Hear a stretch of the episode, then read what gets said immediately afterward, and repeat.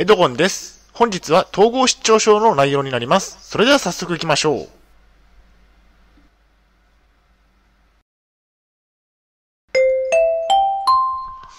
はい、h キャップチャンネルにようこそ。えー、本日の内容ですが、えー、統合失調症大爆発、えー、睡眠妨害、イライラの感情の増幅といった内容でお送りしたいと思います。前提条件としましては、え現在私は統合失調症を患っています。精神病院に3年間入院をしていました。借金がありますね。大変申し訳ないのですが、ポッドキャストの方は写真が見れないのでご了承ください。それではコンテンツですね。丸1番で統合失調症で大爆発をしたことについて。丸2番でその時の統合失調症の症状について。最後に本日の行動プランと終わりにがあります。ではまず丸1番の統合失調症で大爆発について。えグループホームで大爆発といったことなんですが、え精神病院に3年間入院をして、えその後、現在のグループホームに入居して1年半が経とうとしています。そのグループホームで大爆発をしました。就寝は毎日23時なのですが、お布団に入ろうとしてもうなかなか寝つけませんでした。そうしたら幻聴が聞こえてきたんですね。今回の大爆発はグループホームに入居してから初めての出来事でした。統合失調症の症状は急にきつくなることがあるので、治ったと思っても治療は継続しないといけないですね。自己判断でお薬を飲むのをやめたりは絶対にしない方が良いですね。幻聴と会話をして大声を出す。えっと、大爆発とありますが、幻聴と会話をしてヒートアップしてしまいました。最初はまだ良かったのですが、え徐々にえ会話のトーンが上がっていき、切れました。てめえが始めたんだろ。慰謝料を払え、などなどですね。え幻聴に向かって叫びました。かなりの大声だったため、大爆発大爆発という表現を使わせていただきました。おそらく夜の23時から1時頃だったため、周りは静かで、私の大声は周りの入居者に聞こえていたと思いますね。部屋には私に注意をしに誰も来ませんでした。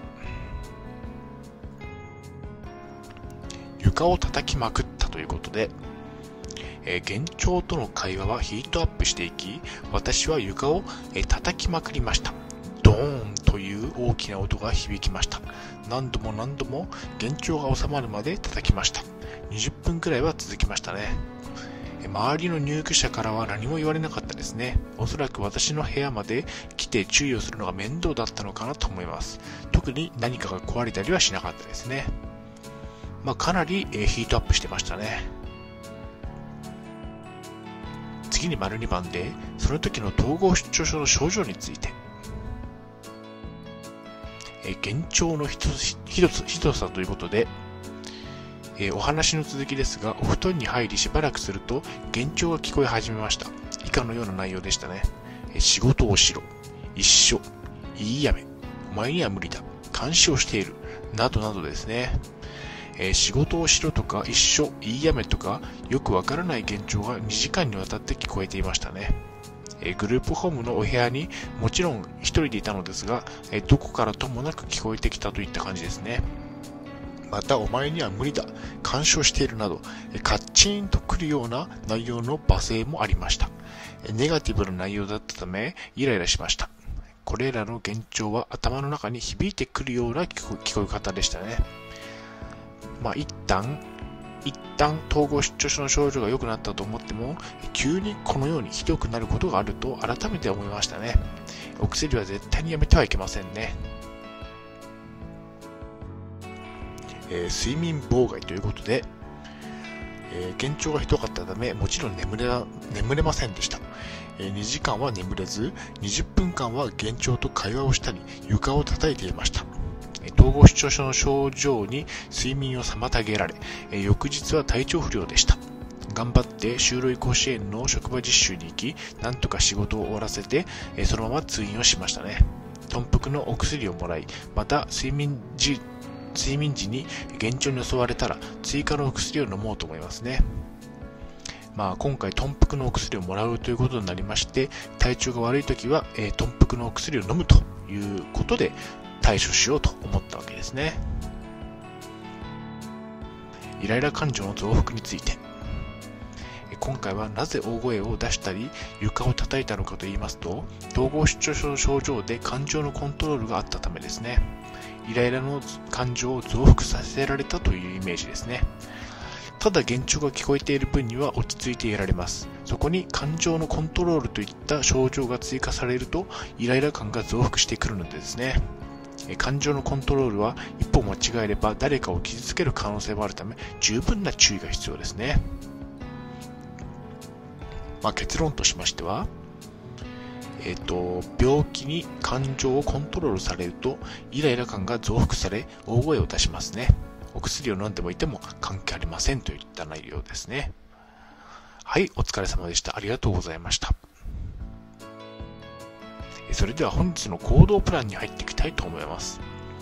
まずお薬はしっかり飲みましょう。おかしいと思ったら誰かに相談をしましょう。お薬は自己判断でやめずに症状が強く現れたら相談や通院をするなどの対処をした方が良いでしょうそれでは本日の振り返りに入っていきたいと思います、えー、本日は統合失調症大爆発睡眠妨害イライラの感情の増幅といった内容でお送りしました丸一番では統合失調症で大爆発大声を出し床を連続で叩いたことについて丸2番では、その時の統合失調症の症状について、幻聴や睡眠妨害がありました。はい、最後に終わりです。最後までご覧いただきありがとうございます。ブログ h キャップも3年間運営しています。Twitter もやっています。チャンネル登録、いいねボタンを押していただけると嬉しいです。また次の動画、ポッドキャストでお会いしましょう。病気の方は無理をなさらずお過ごしください。